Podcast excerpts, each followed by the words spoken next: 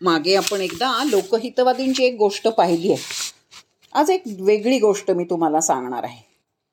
झालं असं नदीच्या काठी हा प्रसंग घडलाय. एक मारवाडी बाई एका ग्रहस्थांना विचारत होती की मी तुम्हाला कोरडा शिधा देऊ इच्छिते. तुम्ही घ्याल का? ते म्हणले हो का नाही घेणार? जरूर घेईन की. तर मग मी कधी येऊ तुमच्या घरी? ते म्हणले कधी? उद्या सुद्धा या ना उद्या आलात तरी चालेल. गुजरातमधल्या अहमदाबाद शहरामध्ये नदीकाठी सूर्योदयाच्या वेळी झालेला हा संवाद आहे. शिधा को देऊ इच्छिणारी स्त्री म्हणजे एक वृद्ध गुजराती महिला होती. तर ज्यांना ती सीधा देऊ इच्छित होती ते गृहस्थ अहमदाबाद कोर्टातले न्यायाधीश होते. त्यांचं नाव होतं गोपाळ हरी देशमुख.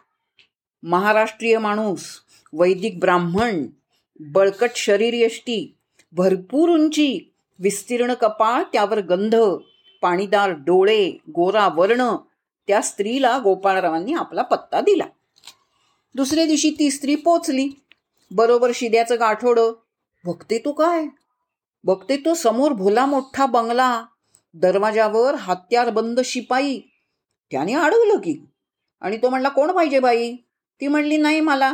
ते यांना भेटायचंय. ते म्हणले थांबा. मग तो वर्दी द्यायला गेला. दरवाजावरती नेमप्लेट पाहिली आणि बाई उडाल्याच. बापरे एवढा मोठा न्यायाधीश आणि आपण शिधा द्यायला आलोय छे छे छे छे चुकलंच आपलं. बाहेरच्या बाहेर माघारी वळावं. आणि वळली की तेवढ्यात शिपाई म्हणाला तुम्हाला आत बोलावलंय. तिच्या पायातलं बळच गेलं हो. काय करणार होती ती? कुणाला शिधा देणार होती? की जे ह्या शहरातले खूप मोठे न्यायाधीश होते समाजसुधारक होते लेखक होते ज्यांनी महाराष्ट्रभर मराठीतील आद्य निबंधकार म्हणून ओळखलं जातं ज्यांनी शतपत्र लिहिली ते लोकहितवादी त्या प्रबोधनकाराला का मी शिधा देणार होते किंवा ही बाई शिधा देणार होती?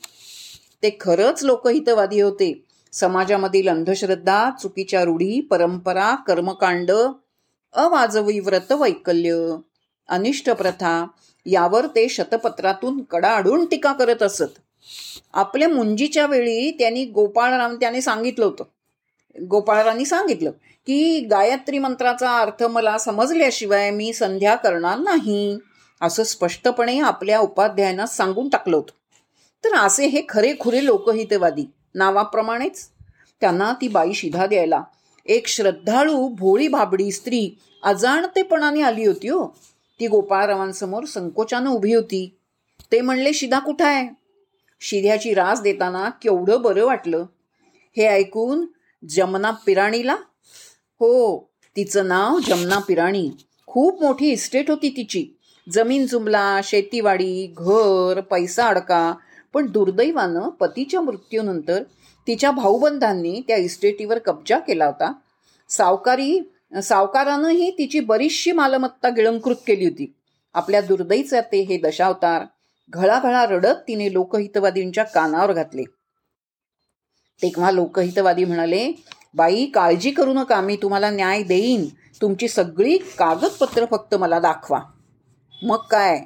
गोपाळरावांनी एका निष्णात वकिलाकडे तिची केस सोपवली. खटल्याचा सगळा खर्च गोपाळरावांनी केला. कुणालाही माहीत न होऊ देता आणि एके दिवशी जमना पिराणीनं तो खटला जिंकला.